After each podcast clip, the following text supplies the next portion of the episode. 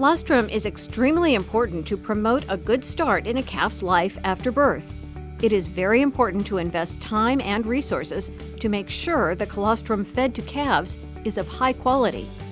Colostrum quality depends on the number of immunoglobulins, which are the proteins that convey protection against disease. There are laboratory tests to determine the exact amount of these proteins in colostrum. However, there is also approved on farm methods to do the same. These methods are quick and practical. The first method is a visual assessment. Although the most practical and easiest, it is also the most unreliable. Always make sure colostrum is clean and free of manure. It should have a thick consistency. If colostrum has a high content of proteins, it will be very thick. The thicker the better.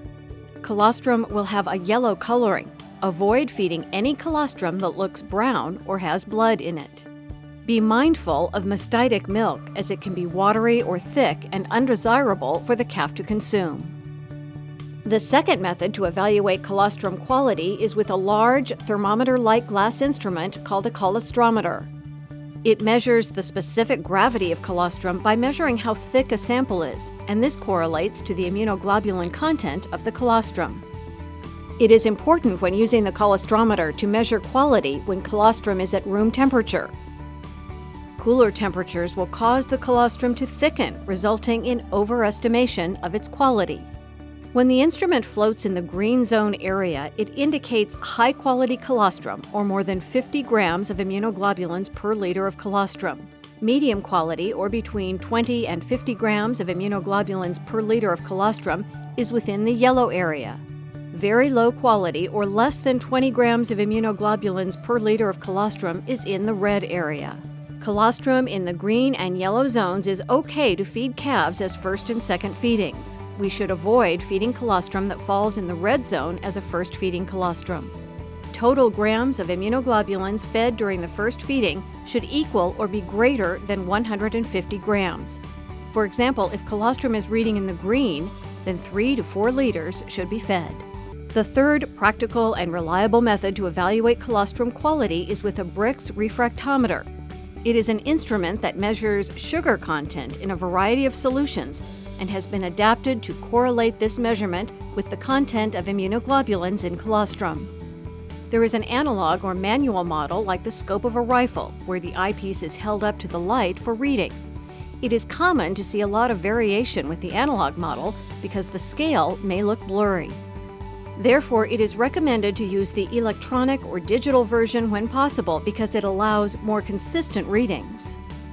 With either version, the reference value for high quality colostrum is 22% Brix or higher. This is equivalent to an immunoglobulin G concentration of 50 grams per liter. Any colostrum used for the first feeding should be greater or equal to 22% on the Brix scale.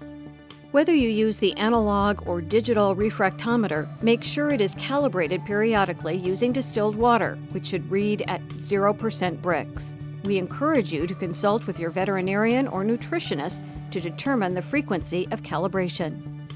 Colostrum replacers should be used when high quality colostrum collected from a cow is not available or when trying to eliminate contagious pathogens such as a disease called Johne's colostrum from positive carriers of Johne's should never be fed to calves.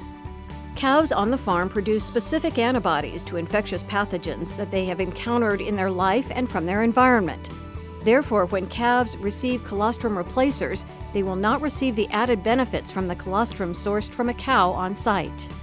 Good colostrum replacers have a high content of immunoglobulins per dose, which should be at least 150 grams of immunoglobulins at first feeding. The amount of water used and temperature of this water are very important in preparing colostrum replacer. Read and follow label instructions to deliver consistent and adequate amounts of colostrum replacer.